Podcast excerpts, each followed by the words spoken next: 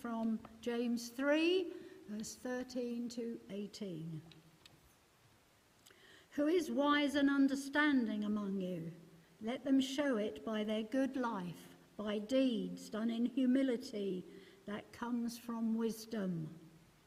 But if you harbour bitter envy and selfish ambition in your hearts, do not boast about it or deny the truth. Such wisdom does not come down from heaven, but is earthly, unspiritual, demonic. For where you have envy and selfish ambition, there you will find disorder and every evil practice. But, but the wisdom that comes from heaven is first of all pure, then peace loving, considerate, submissive, full of mercy and good fruit, impartial and sincere. Peacemakers who sow in peace reap a harvest of righteousness. This is the word of God to us today.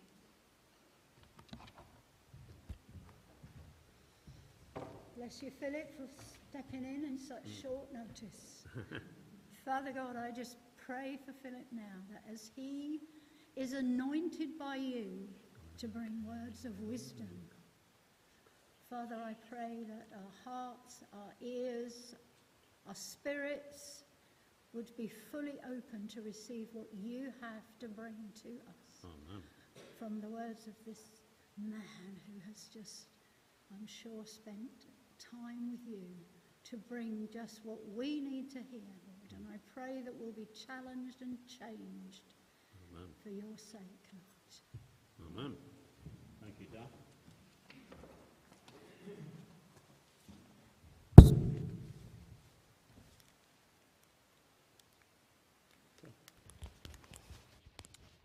Yeah. Wisdom. What's wisdom? Following on from Nicola. Has anyone been to the dentist lately? Have you ever had trouble with your wisdom teeth? Do we become wise in our teenage years when we grow these teeth? And do we lose wisdom when we get them pulled out? I don't think so. An easy definition of wisdom for you to remember is this knowledge is knowing tomatoes are a fruit, but wisdom is knowing not to put them in the fruit salad. Even if they don't rot your wisdom teeth. Okay, a bit more serious. Here's the dictionary definition Wisdom is the quality of having experience, knowledge, and good judgment. It's the quality of being wise. Or, it's the ability to use your knowledge and experience to make good decisions and judgments, following on from those that Nicola told us earlier. I think we're getting closer with those. But the one I prefer is from my ancient NIV study Bible. It says this Wisdom is not just acquired knowledge, but it's practical insight with spiritual implications. Practical insight with spiritual implications. Let's hang on to that as we consider what this passage is telling us about wisdom. And you can see there are two parts of it. One is good wisdom, the other is bad wisdom. One is what I'm calling godly wisdom, and the other is worldly wisdom. So we're going to start with the good bits, if we can have the slide up, please. Let's just read this together, shall we? Who is wise and understanding among you? Let them show it by their good life, by deeds done in the humility that comes from wisdom. But the wisdom that comes from heaven is first of all pure, peace loving, considerate, submissive, full of mercy and good fruit, impartial and sincere. Peacemakers who sow in peace reap a harvest of righteousness. We'll keep that up so that we can refer to it as I go on. So, yeah, this is the wisdom that James is obviously calling us to.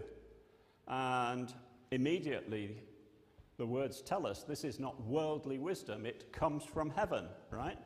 It comes from our Lord Jesus Christ. It's divinely inspired.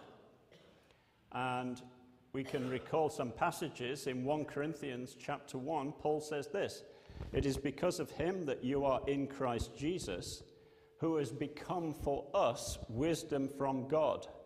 Who have become from us, for us, wisdom from God. That is our righteousness, holiness, and redemption. Jesus is defined here by Paul as God's wisdom. So it's Jesus Christ who is going to give us the right wisdom, the godly wisdom. And Isaiah prophesied that too about Jesus. He said, Isaiah 11, verse 2, the Spirit of the Lord, talking about Jesus, will rest on him. The Spirit of wisdom and understanding, the Spirit of counsel, of might, the Spirit of the knowledge and fear of the Lord. The Spirit of wisdom, that's a spirit that's available to those who have faith in Jesus.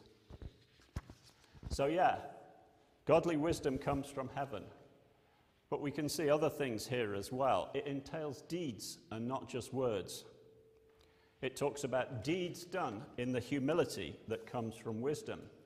You'll remember Dan preaching on an earlier section of James where a key quote is this James said, What good is it, brothers and sisters, if someone claims to have faith but has no deeds? And he talks about saying, mouthing pious words to someone who's in desperate need of food or hunger uh, or whatever it is, but no practical help for that person in dire straits. That's the point about deeds. And we could add that it's not just James who's telling us that deeds are key. Paul says in Ephesians chapter 2 We are God's handiwork, created in Christ Jesus to do good works, deeds, in other words which God prepared in advance for us to do. And that was a theme that Dan mentioned as well. It, we get to heaven by faith, right? We're accepted by God through our faith. But the faith is shown to be genuine by the deeds that we do that are of help to others. So, godly wisdom is from heaven. Godly wisdom is about deeds. A third thing we can see here it's not about self improvement. Godly wisdom is, about, is interpersonal, right? It contrasts with the dictionary definition and it contrasts with a lot of things that we think about. Some of the things that we said earlier. I'm not saying they were wrong, but it's not what James is talking about. Self improvement is not the thing. The characteristics he quotes are this remember, it says there pure, peace loving, considerate, submissive, full of mercy and good fruit, impartial and sincere. What's peace? Peace can be yourself, of course, but it's peace with, between people that I think he means here. Considerate it means you're considerate of other people. Submissive, you can only be submissive to the needs of other people. You can be merciful and impartial. Who? To others. So, yeah, we're not talking here about self improvement. We're not talking about a wise sage on a mountain who's talking to himself but we're talking to a follower of Jesus Christ in a community such as this one that we have here. From heaven about deeds and interpersonal. It's interpersonal, of course, in a positive way. It's the wisdom that benefits others. We love our neighbour as ourselves if we follow what James is saying here. We bless others by our interaction. And that's why I think he says, first of all, that wisdom is pure, it's holy, it doesn't have an ulterior motive. It's going to help. And the humility that he mentions, of course, is, implies by, by its definition putting other people first. So, all of these are ways in which Jesus modeled for us in his life on earth. Wasn't he considerate, peace loving, considerate, submissive, full of mercy, and all those things? Jesus Christ showed us what godly wisdom uh, entails. So, yeah, and it should have long term good consequences as well. Have you noticed, gardeners among us, despite the drought, we've got masses of blackberries and apples, yeah? Well, I have anyway. I bet you have too. James talks of godly wisdom as being full of good fruit. He talks about a harvest of righteousness for those who sow peace. And we can see indeed that the list of characteristics we've got here are very close to what Paul lists in Galatians as the fruit of the Spirit. Can anyone list them for me? What's the first one? Love. Go on.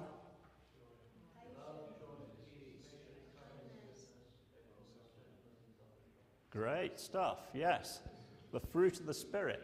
Those are what are going to come out from this godly wisdom that James is telling us about. It blesses the whole community. It brings us closer to what the Trinity themselves model God, Father, Son, and Holy Spirit. They are a community, right? They have mutual submission, they have perfect love, they have harmony. That's what we're being called to do. It implies, if we follow this godly wisdom, that we're doing what God wanted us when He created us, created mankind in His own image. Genesis 1:27. We are caring for one another, caring for creation. If you like, there's an ordering here. What the godly wisdom suggests is we put God first. He is the source of wisdom. We put others next who are the beneficiaries of His wisdom. And we put ourselves last. We do our deeds in humility, right? And the watchword is love. So, yeah, we don't have to think very much about things going on at the moment to know we've got a great example of godly wisdom in the Queen, whom we're mourning. The Queen was always considerate, she was always sincere. She cared for her family, the nation, the world. She saw herself as a servant. She wasn't perfect, of course, but she clearly aspired to exactly the wisdom that James is telling us about. And she proclaims her commitment to Jesus Christ so that others might follow him. But we can act in these ways as well, of course, as we pray for each other and as we offer help. And I'm going to give you an example. I needed recently to move some furniture so that Claire and I could have our bedroom downstairs for safety. And it's not something I could do alone, it's not something that me and Kenny could do alone. I might do my back in for one thing. So I asked on the men's group could anyone help in a week's time? And I got volunteers for that very day. What did God's wisdom tell them? God's wisdom made them considerate of our needs over whatever other restful and active things they might have done on that Saturday, a day of rest. And they gave us the good fruit of a new, comfy, and safe location to sleep that day, straight away. And yeah, there may be something you can do similarly within your own capacity, of course. You may not be in for furniture moving, but there may still be things that you can do stepping out for others with godly wisdom. So, yeah, I hope that's clear. But yeah, James is also challenging us with our temptation to follow another kind of wisdom, what we can call worldly wisdom. If we can move to the next slide. Let's read it together again. But if you harbor bitter envy and selfish ambition in your hearts, do not boast about it or deny the truth. Such wisdom does not come down from heaven, but is earthly, unspiritual, demonic. For where you have envy and selfish ambition, there you will find disorder and all every evil practice. So we're seeing here something diametrically opposed to the godly wisdom that we've heard about. And what is it about? It's about me, me, and me. Self, self, self. We're bitterly envious of others' success. We want to do them down. We want selfish ambition to get ahead for our own sake, not caring whether we trample other people in the process. We treat others as objects, as a means to an end, dictated by our own ego. And if you look at the scripture, you can clearly see a link to Genesis here because Eve was tempted, wasn't she, to take the forbidden fruit by Satan. And it says, When the woman saw that the fruit of the tree was good for food and pleasing to the eye, and also desirable for gaining wisdom. Desirable for gaining wisdom, she took some and ate it. She gave some to her husband who was with her, and he ate it. Genesis 3 6. It was desirable for gaining wisdom, earthly, worldly wisdom. That wisdom, her desire, was rooted in the envy of God Himself. They wanted to be like God, they wanted to be equal to Him, they wanted to be independent of Him. And what did it lead to? Of course, they were banished, as we were, from His presence. The murder of Abel by Cain, the Tower of Babel, where mankind tried to reach heaven by their own efforts. And all the sorry tale of man's inhumanity to man ever since. Mankind, that is. So, yeah, the role of Satan is crucial. James says this is demonic, right? The worldly wisdom is demonic. And that's why I think it's important in the NIV that it talks about spiritual implications of wisdom. It's better than these secular definitions. And we can see how important wisdom is to Satan of his own kind if we look at Ezekiel chapter 27. And there's an account which says it's about the king of Tyre, but it's widely thought that this parallels Satan's fall from heaven. And what we read there is that initially Satan had this high status in heaven. It says, You are the seal of perfection, full of wisdom and perfect in beauty. But what it says then is, Your heart became proud on account of your beauty. You corrupted your wisdom because of your splendor. So I threw you to the earth. This is God speaking. And there he remains, Satan, the prince of this world. He wants to corrupt our wisdom too. He wants to corrupt our godly wisdom to his worldly one. So, yeah, what about worldly wisdom? It's destructive of community, it's destructive of society.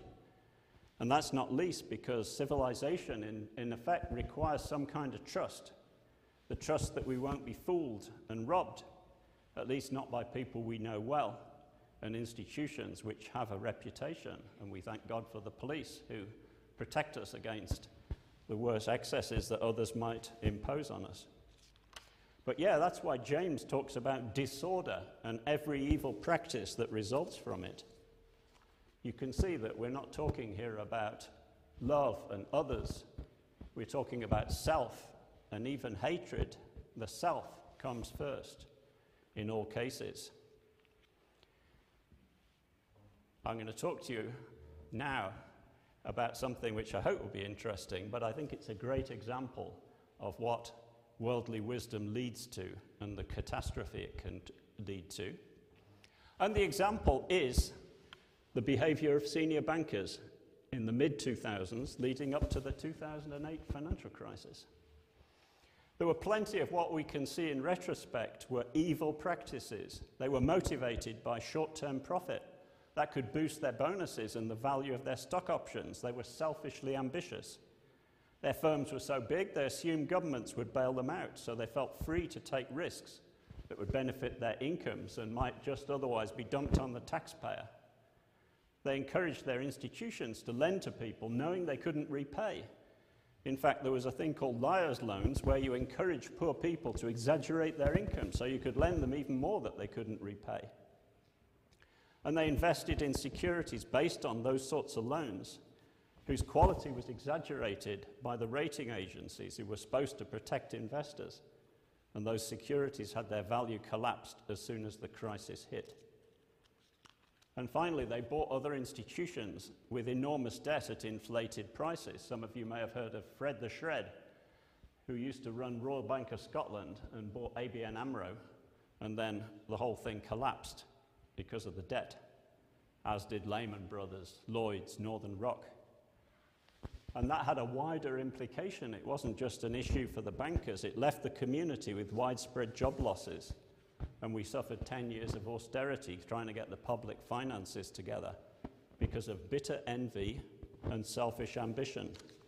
Bitter envy and selfish ambition. A great quote, which I have here, is that uh, someone in the rating agency said, We continue to create an even bigger monster the CDO market, that's the securities. He said, Let's hope we're all wealthy and retired by the time this house of cards collapses, falters.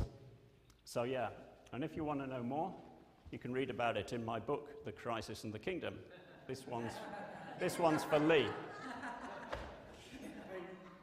But you don't have to be a banker. You think, I'm not a banker, I didn't do all that.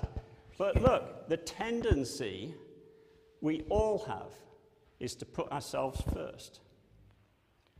Think of when you might have spoken disparagingly about someone behind their backs. It's so easily done, isn't it? That's envy, that's selfish ambition. Or when you've been proud that your car, house, garden is better than the neighbour's.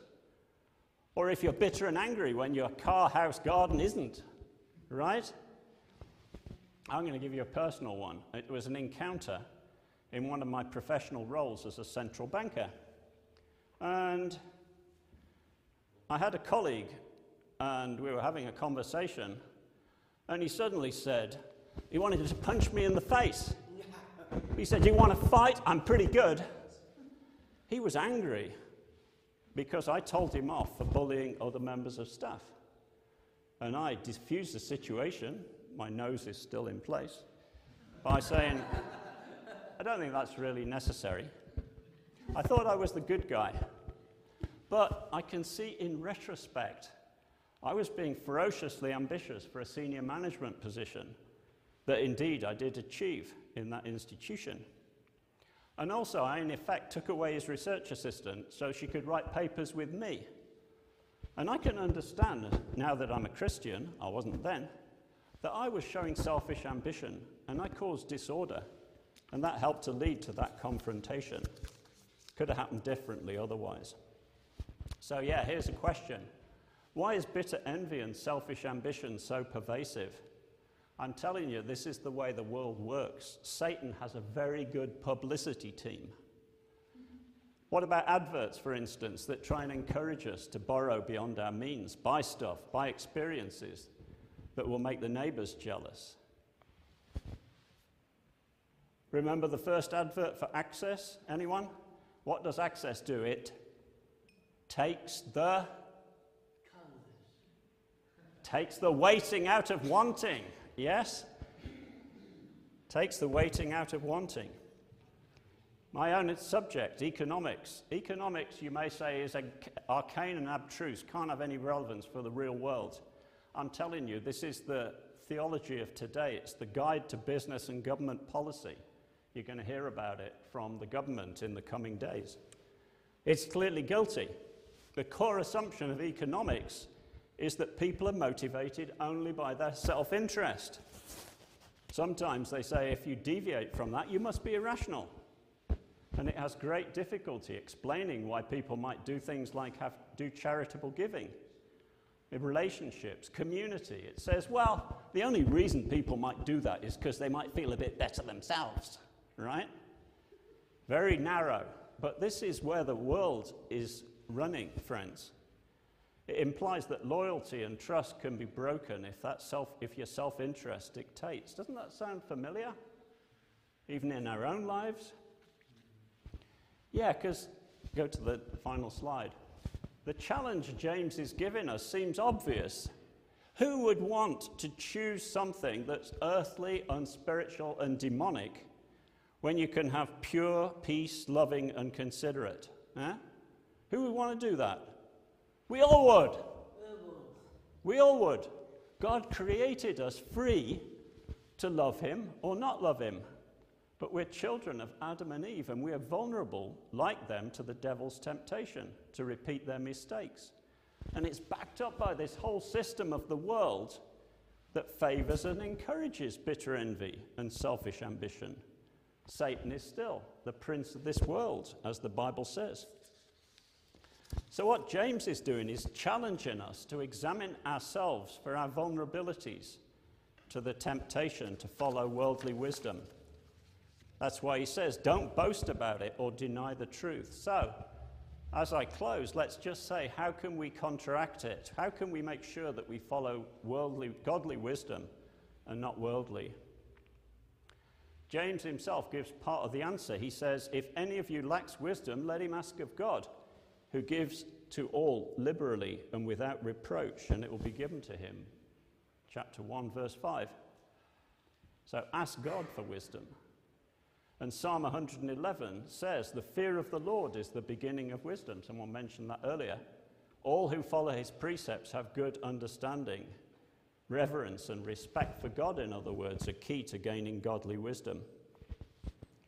And a third point is don't follow what other people's advice or opinions are if you feel that they might contradict what God wants. Jeremiah 17:5 says, "Cursed is the one who trusts in man, who draws strength from mere flesh, and whose heart turns away from the Lord." And I think a further point is try to avoid self-importance, be humble. Realize that we are quite insignificant. We humbler if we are humble, we are following Jesus Christ. Remember, who humbled himself to death and even death on the cross. Just one more personal point is this I found it important to know that to be ready to be vulnerable if you want to be godly, have godly wisdom and do good deeds. Be ready, in other words, for other people to reject your offer of help or to be totally ungrateful. And I think my own, I have a great dislike for rejection, and I think it comes from when my father died when I was three. And I somehow internalized that as a form of rejection, and I've always tried to avoid being in a position to be rejected. But the danger there, in light of the passage, is that I put self first, the desire to avoid being rejected, before what God wants me to do deeds done in the humility that comes from wisdom. So, the risk is I might just stay passive when there's a clear need for help, support, love, peacemaking in a certain situation or in, in people I know. And just a challenge and a thought for you as to take away. Maybe you have vulnerabilities from your own experiences, from your past, that hold you back similarly from doing what you really know that God wants you to do and that lead you to cling to your own selfish interests, not furthering those of others. So, yeah, just to close, I think we need to pray for wisdom, is what James and the, part of the Bible are saying, to ask God to fill us with His Holy Spirit of wisdom and examine our motives carefully if we want to meet James' challenge and truly follow godly wisdom. We should always consider when we are conflicted, consider Jesus on the cross, the forgiveness that is always offered when we go astray. The ancient tradition of confession might have a role. You might want to talk to a trusted friend about some time when you've been led astray into worldly wisdom. You might need to be accountable at times for when we're tempted to bitter envy and selfish ambition. But I believe that these things are possible in, uh, in the power of the Holy Spirit and thanks to God's love and the sacrifice of our Lord. And then, like a faithful gardener, we can enable others to reap the good fruit of our deeds, done in humility, and reaping the harvest of righteousness that comes from sowing in peace. Amen.